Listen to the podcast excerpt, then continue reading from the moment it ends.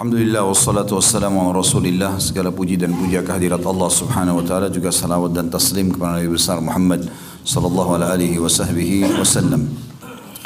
Melanjutkan pada buku kita Lebih dari seribu amalan sunnah dalam sehari semalam. Dan kita akan masuk pada siang ini Semoga Allah berkahi sunnah-sunnah ketika bertemu orang lain. Islam adalah agama sosial Agama yang penuh dengan keadilan agama yang penuh dengan keramahan, kerapian, kesempurnaan. Islam memerintahkan kita untuk menjadi orang yang terbaik untuk diri kita sendiri, untuk orang lain, untuk lingkungan, untuk negara. Islam menyuruh kita mencari pendapatan yang terbaik. Jumlahnya pun tidak dibatasi. Prestasi dunia tertinggi, nggak ada batasan sama sekali. Seseorang mengejar titel akademik yang tertinggi pun silahkan. Bahkan Islam mendukung seseorang menjaga nama baiknya. Dan Nabi SAW mencontohkan kepada kita bagaimana beliau menjaga nama baiknya. Dan sebelum terjadi hal-hal yang tidak baik, misalnya ada tuduhan-tuduhan atau sesuatu yang terjadi yang tidak diinginkan, kecuali yang Allah takdirkan, maka beliau menutup pintu-pintu itu. Contoh misal beliau pernah didatangi oleh Sofia radhiyallahu anha istrinya di malam i'tikaf di masjid. Satu hajat seorang istri punya hajat dengan suaminya tentu bukan biologis karena orang i'tikaf tidak boleh berbiologis dan Sofia datang dari anak ke dalam masjid untuk menemui Nabi SAW menyampaikan hajatnya waktu mau pulang karena malam maka Nabi SAW menemani istrinya pulang. Sementara jalan menuju ke rumah Sofia, rupanya ada dua orang dari Ansar, penduduk asli Madinah, jalan di belakang Nabi SAW sama Sofia dan kelihatannya langkah kaki mereka lebih dipercepat. Maka langsung Nabi SAW mengatakan, ala rizki kuma. Pelan-pelan aja, kata Nabi. Innaha Sofia tu binti Huyai. Ini di sebelah saya Sofia binti Huyai. Artinya ini istriku, bukan orang lain. Karena waktu itu malam hari gelap. Dan dua sahabat ini uniknya tiba-tiba mempercepat langkahnya. Maka sebelum ada prasangka-prasangka Nabi sudah tutup. Lalu mereka berdua mengatakan, Maha suci Allah. Artinya, tidak mungkin kami sangka buruk dengan anda ya Rasulullah. Lalu apa kata Nabi SAW? Ketahuilah, syaitan mengalir dalam tubuh manusia, anak Adam seperti mengalirnya darah. Kita baca A'udzubillahi rajim datang yang satu terbakar yang adiknya datang. Istiadah lagi adiknya pergi sepupunya datang. Sepupunya lagi kita istiadah datang pamannya. Enggak selesai-selesai ini syaitan. Itu contoh bagaimana Nabi SAW menjaga. Begitu juga dengan Nabi SAW pernah menghadapi beberapa orang munafik. Jelas-jelas enggak baik sama Nabi SAW. Nabi SAW kalau memerintahkan sesuatu pasti dicurigai oleh orang munafik. Dan mereka cari celah mana, misalnya bangunan nih, ruangan ini, dia cari, orang munafik itu suka cari celah mana yang bisa ada aibnya. Bukan dia nilai positifnya. Maka apa saya instruksi Nabi pasti disoroti sama mereka. Pernah Nabi SAW lagi duduk? Waktu mau perang tabuk suruh sahabat kumpulin jihad. Ayo sedekah semuanya. Ada orang-orang munafik dulu dalam majlis. Rupanya ada sahabat datang karena Nabi suruh sumbang harta dia bawa harta banyak sekali emas sama perak saking beratnya diangkat kain tersebut jatuh lagi. Begitu terus sampai di hadapan Nabi SAW lalu Nabi lalu orang itu mengatakan ya Rasulullah ini buat Allah dan Rasulnya apa kata orang-orang munafik di situ? Mereka nggak nyumbang. Satu dirham pun nggak nyumbang. Lalu mereka bilang, ria ini orang. Gak lama kemudian datang lagi sahabat, cuma bawa satu keranjang kecil kurma. Isinya cuma lima butir kurma. Itu yang dia punya, dia miskin, nggak punya apa-apa. Ya Rasulullah, ini sumbangan buat Allah dan Rasulnya. Kata orang munafik lagi apa? Sesungguhnya ya apa? Mau dibuat apa dengan lima butir kurma untuk jihad? Padahal mereka sendiri satu butir pun tidak nyumbang. Terus saja mereka menyakiti Nabi SAW. Nabi suruh keluar, ayo perang jihad. Setelah kumpul harta semua, orang-orang munafik mengatakan, untuk apa Muhammad menyuruh kami berperang di musim panas? Apalagi pada saat itu tinggal tunggu dua tiga hari lagi, itu panen kurma. Dan sumber utamanya pendapatan masyarakat Madinah adalah kurma. Di situ diuji imannya. Orang-orang munafik protes lagi dan sekian banyak protes mereka. Selalu saja kalau Nabi SAW menyampaikan kepada para sahabat, kenapa ya ada yang bilang begini, kenapa ada yang bilang begitu? Maka para sahabat langsung mengambil keputusannya Rasulullah. Kami tahu siapa yang anda maksud. Perintahkan kami, kami tebas lehernya. Bunuh aja selesai. Ini orang-orang munafik ini Ngomong sembarangan tebas lehernya selesai. Kan habis fitnahnya. Tapi Nabi SAW bukan bilang itu. Nabi mengatakan jangan. Jangan sampai nanti orang bilang secara sejarah nanti ini saya meninggal pun orang akan mengatakan Muhammad bunuh sahabat-sahabatnya. Udah yang penting kita sudah tahu buruknya. Udah kita jaga. Jangan sampai kita kena bahaya mereka. Tapi jangan juga kita merusak nama kita. Artinya teman-teman apa yang saya datangkan semua tadi ini mengajarkan kepada kita bahwasanya seorang muslim harus menjadi orang yang terbaik, menjaga nama baiknya, mengejar prestasinya. Apa saja yang terbaik antum dianjurkan untuk menjaga itu. Dan makin tinggi prestasi yang kita kejar, makin harum nama kita dunia, makin juga tinggi derajat kita di sisi Allah Subhanahu wa taala. Bahkan Nabi SAW mengatakan kalau di tangan kalian ada bibit tanaman dan kalian tahu besok kiamat, tetap tancapkan. Ya. Maka ini semua teman-teman berarti memang Islam memotivasi kita untuk menjadi orang yang sukses dan berhasil. Di antaranya adalah bagaimana kita menjaga muamalah dengan orang lain. Penulis ini mengangkat di antara hal-hal yang bisa kita panen pahala banyak dari orang-orang, gitu kan? Dan bagaimana kita menjaga muamalah dengan dia? Yang pertama mengucapkan salam. Sering mendoakan dan saling mengucapkan salam satu sama yang lain. Berdasarkan hadis Nabi SAW, anna rajulan, berdasarkan hadis, anna rajulan sa'ala Rasulullah SAW ayul islamin khair, qala tuti'mu ta'am wa taqra'u salamu ala man arafta wa man lam ta'rif. Bahwasanya seseorang bertanya kepada Rasulullah SAW amalan apakah yang terbaik dalam Islam? Setelah amalan wajib sunnah yang paling besar pahalanya. Rasulullah SAW menjawab memberikan makan traktir orang lain dan mengucapkan salam kepada orang muslim yang kau kenal maupun kau tidak kenal ramah dalam bermuamalah sering menyapa dan mendahului sapaan ini adalah hal yang positif dan saya yakin teman-teman kalau biasa ikut di perusahaan begini pelatihan peningkatan skill, terutama bagian marketing, bagaimana mereka harus bisa menyapa dengan baik, senyum, ramah dan segala macam. Itu Islam sudah mengajarkan. Bahkan yang paling baik adalah yang memulai untuk menyapa. Dan kata Nabi SAW berhubungan dengan masalah salam ini, tentu kita dalam Islam salamnya adalah, eh, sapanya adalah salam ya. Karena assalamualaikum adalah semoga keselamatan ada padamu di dunia dan di akhirat. Warahmatullah semoga kau selalu dapat rezeki Allah yang luas. Karena rahmat artinya karunia. Wabarakatuh dan semoga selalu berkah. Cukup buat kamu. Itu sapaan yang paling baik. Makanya Nabi SAW menekankan sekali. Kata Nabi SAW kalau dua orang muslim lagi lewat. Terpisah oleh pohon atau batu. Maka yang terbaik adalah yang memulai salam. Tetap disuruh salam. Itu kan. Pernah juga Salman Al-Farisi radhiyallahu anhu dia bersahabat dekat sama Abu Darda. Abu Darda tinggal di Madinah, Salman Al-Farisi tinggal di Persia. Di akhir hidup mereka, mereka berpisah tempat. Waktu zaman Nabi SAW mereka tinggal sama-sama di Madinah. Yang jelas pada saat itu ada orang datang dari Madinah, dari Abu Darda. Lalu kemudian Abu Darda bilang, kalau kalian pergi ke Persia nanti temui sahabat saya. Yang kalau Rasulullah duduk berdua sama dia, Enggak, Rasulullah tidak butuh orang ketiga. Salman Al-Farisi, suruh temui. Datanglah dua orang ini menemui Salman Al-Farisi. Subhanallah, begitu tiba, ketemu Salman Al-Farisi, Salman bilang sama mereka, Kalian dari mana? Kami dari Abu Darda. Mana titipan amanahnya Abu Darda? Lalu kata mereka, Abu Darda nggak titip apa-apa. Salman bilang bertakwa kepada Allah, jalankan amanah, takutlah sama Allah. Mereka bilang demi Allah mereka dia tidak titip apa-apa. Dan jangan kau buat kami ketakutan nih, jangan buat kami salah. Gitu kan? Kalau kau mau ini harta kami, pesan saja. Bilang apa yang kau inginkan kami kasih. Tapi Abu Darda nggak titip apa-apa.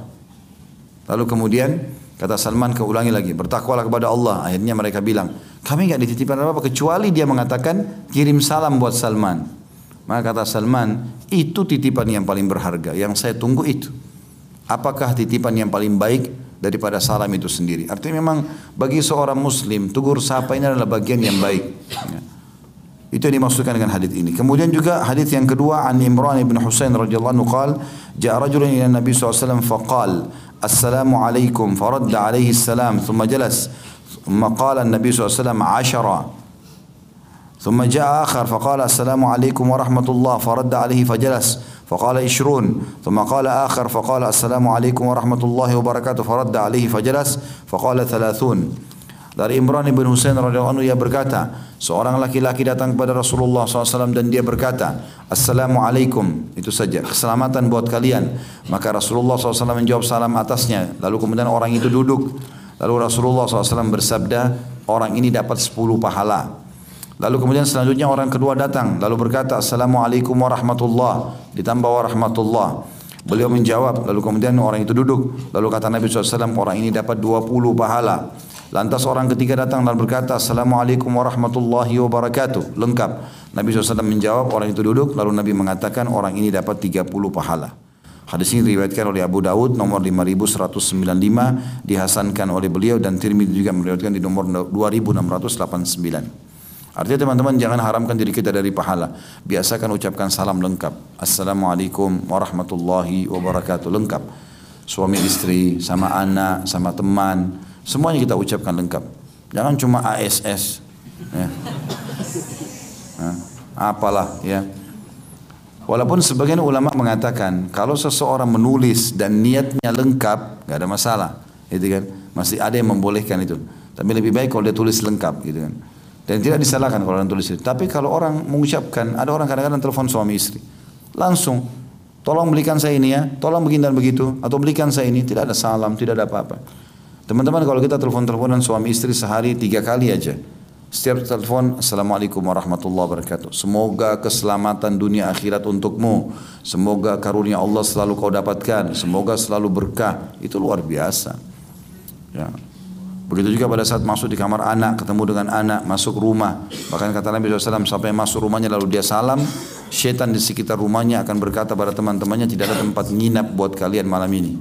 Syaitan gak bisa masuk rumah yang dimulai dengan salam di depan pintu.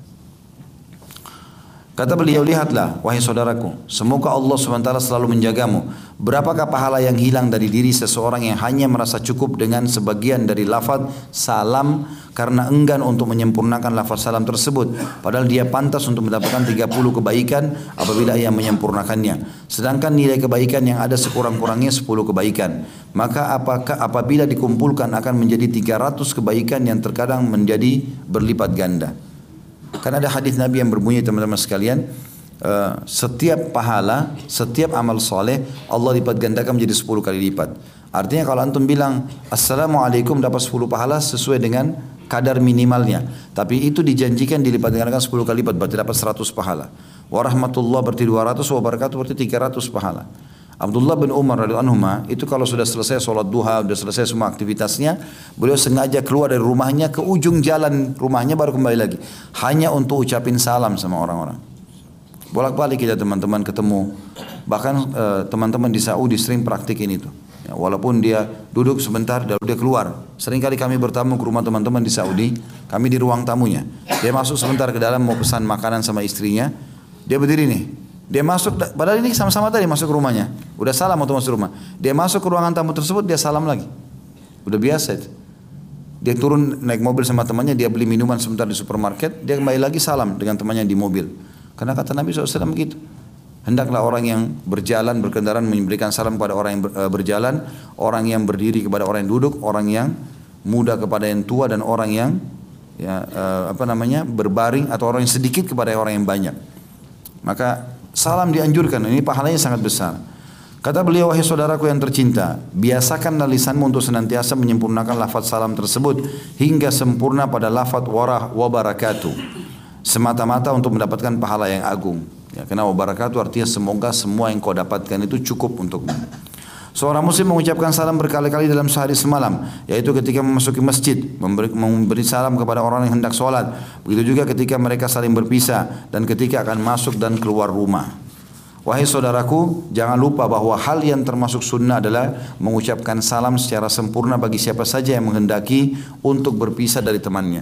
Mau pulang, berpisah motor, Assalamualaikum, berpisah mobil, Assalamualaikum warahmatullahi wabarakatuh, dan lengkapkan. Syaitan bisikin itu terlalu panjang, enggak. A'udzubillahi. Pahalanya besar. Dan kata para ulama, jangan pernah kita menilai satu pahala itu dengan angka satu atau seperti jari kita satu. Karena bisa saja satu pahala itu seperti gunung Uhud besarnya. Kita nggak pernah tahu. Makanya kata Nabi SAW, La tahkiranna minal ma'rufi syai'a. Jangan pelit-pelit dengan satu amalan yang baik. Kita tidak tahu, tidak pernah tahu kadar pahalanya. Mungkin dengan satu amal baik, senyum dengan muslim, sedekah seribu rupiah, mungkin salaman sama seorang muslim, mengucapkan salam sudah cukup Allah berikan kita kesehatan sebulan misalnya. Ya. Ketentraman jiwa, kebahagiaan segala macam. Kata beliau, anjuran tersebut berdasarkan hadis Rasulullah SAW bahwasanya beliau bersabda, "Idan taha ahadukum ilal masjid majlis falyusallim, fa idza arada an yakuma falyusallim, falaysatil ula bi ahqqi min al-akhirah." Apabila salah seorang dan kalian tiba di satu majlis, masuk seperti ini, maka hendaklah memberi salam. Dan apabila akan meninggalkan majlis, hendaklah memberi salam. Yang pertama, tidak lebih berhak dari yang terakhir. Hadis ini riwayat Abu Daud nomor 5208 dan Tirmidzi 2707. Artinya ucapan salam kita yang pertama itu sama saja nilai pahalanya dengan ucapan kita pada saat mau berdiri. Jika atau jika, eh, jika sunnah mengucapkan salam ketika masuk dan keluar dari masjid dan dari rumah dikumpulkan maka akan dilipatkan dilipatkan tidak kurang lebih dari 20 sunnah. Bahkan terkadang jumlahnya bertambah banyak lagi ketika seorang muslim keluar atau pergi dari rumah dan hendak bekerja lalu berjumpa dengan orang lain di jalan juga akan bertambah ketika berbicara lewat telepon. Ya, ucapan lisan dengan tulisan sama pahalanya ya. Jadi kalau teman-teman tulis pun lengkap sama. Dan kalau kita terima WA atau SMS dari orang ya, kalau dia tulis pun Assalamualaikum warahmatullahi wabarakatuh, kita wajib jawab, wajib jawab. Mengucapkan salam sunnah menjawabnya wajib. Walaupun dia tulis kita jawab dengan lisan. Ya. Misalnya kita baca ya kita baca. Kemudian kita jawab Waalaikumsalam warahmatullahi kemudian baru kita masuk ke situ. Itu yang pertama. Yang kedua berbuka manis. Rasulullah SAW bersabda la tahkirana minal ma'rufi syai walau an talqa akhaka biwajhin talq. Yang artinya jangan engkau meremehkan perbuatan kebaikan dari sesuatu apa pun walaupun kau anggap kecil walaupun sekedar menyambut saudaramu dengan muka yang manis. Riwayat lain tersenyum. Hadis ini riwayat Muslim nomor 2626. Kenal tidak kenal kita bisa senyum. Ya. Maka itu sangat baik, ramah dengan orang. Asal memang papasan wajah dia pas ke wajah kita, kita senyum saja. Tidak ada sesuatu yang dilarang di situ. Kecuali kalau dasarnya memang ada niat-niat yang tidak benar. Ya. Antum naik di lift sengaja lihat ada perempuan cantik, sengaja senyum dengan tujuan memang lain, niat untuk mendukung syaitan. Maka nggak boleh gitu kan. Tapi kalau sama jenis laki-laki sama laki perempuan bagus sekali menyapa, mensenyum, ini sangat baik. Masuk dalam masalah ini adalah berjabat tangan, tapi ini sesama muslim, eh, sesama jenis ya. Laki-laki sama laki-laki, perempuan sama perempuan atau kalau lawan jenis tapi mahram. Baik itu istri, suami, eh, orang tua, ya, paman, tante, ponakan semua ini. Sesuai dengan sabda Nabi SAW, "Mamin muslimaini yaltaqiyani fayatasafahani illa gufira lahuma qabla an yatafarraqa." Tidaklah dua orang muslim saling bertemu lalu keduanya berjabat tangan, melainkan diampuni dosa keduanya sebelum keduanya saling berpisah. Hadis ini riwayat Abu Daud nomor 5212, Tirmidzi 2726, Ibnu Majah 3703. Biasakan salaman. Ya, dalam hadis lain dikatakan tidak ada seorang muslim, ya, dua orang muslim bertemu lalu kemudian mereka salaman, kemudian keduanya menarik tangannya kecuali berguguran dosa-dosa dari mereka berdua. Apa susahnya salaman satu sama yang lain? Wahai kata beliau Imam Nawawi berkata rahimahullah, ketahuilah bahwa musafaha atau berjabat tangan sangat dianjurkan untuk dilakukan kepada sama muslim pada setiap kali pertemuan keduanya. Wahai saudaraku yang mulia kata beliau, Bersungguh-sungguhlah untuk senantiasa menjabat tangan saudaramu ketika bertemu dengannya sambil mengucapkan salam kepadanya. Jadi gabungkan dua pahala.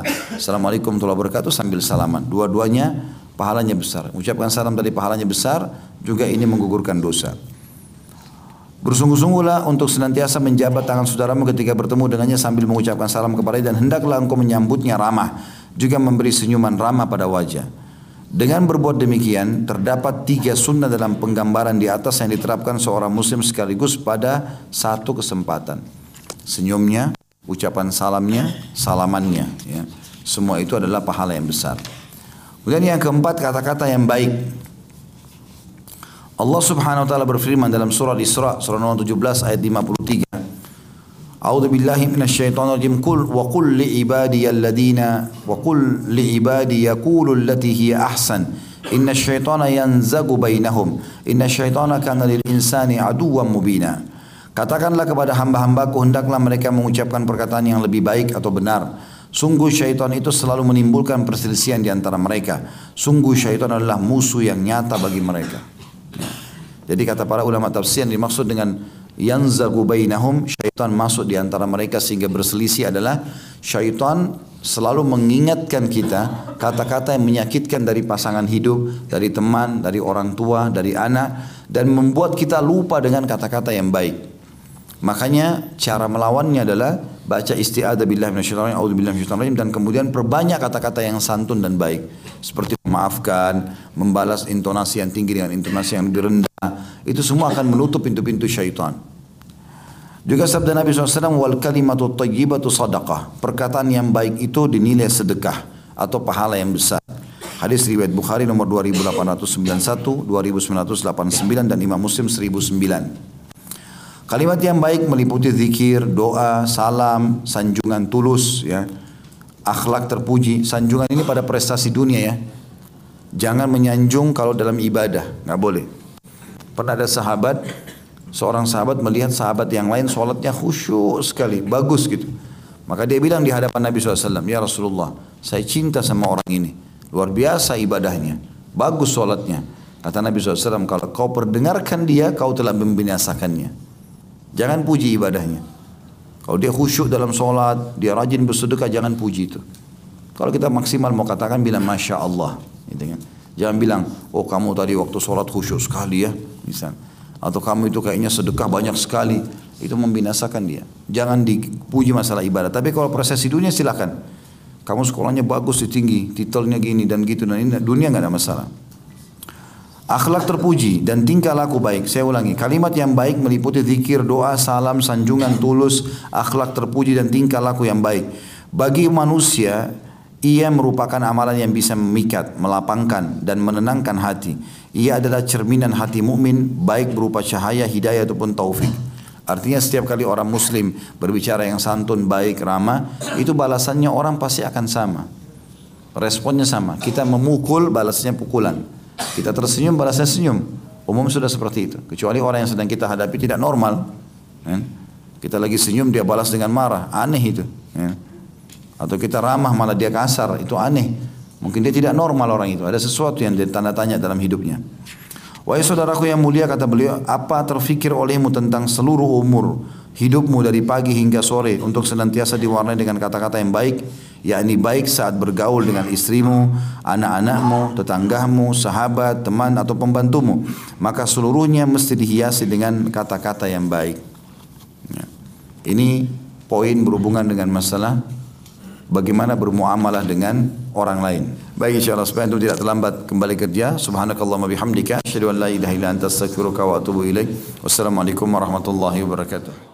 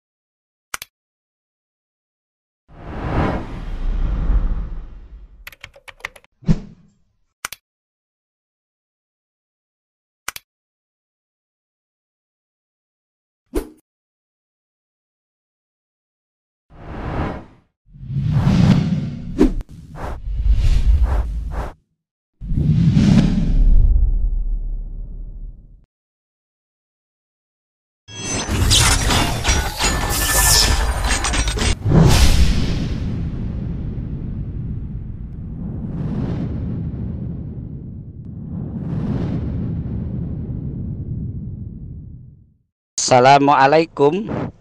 Untuk pemesanan paket umroh murah Bisa menghubungi 0821 4196 0857 Kami ulangi sekali lagi Untuk pemesanan paket umroh murah Bisa menghubungi 0821 4196 0857 Sekali lagi 0821 4196 0857 Terima kasih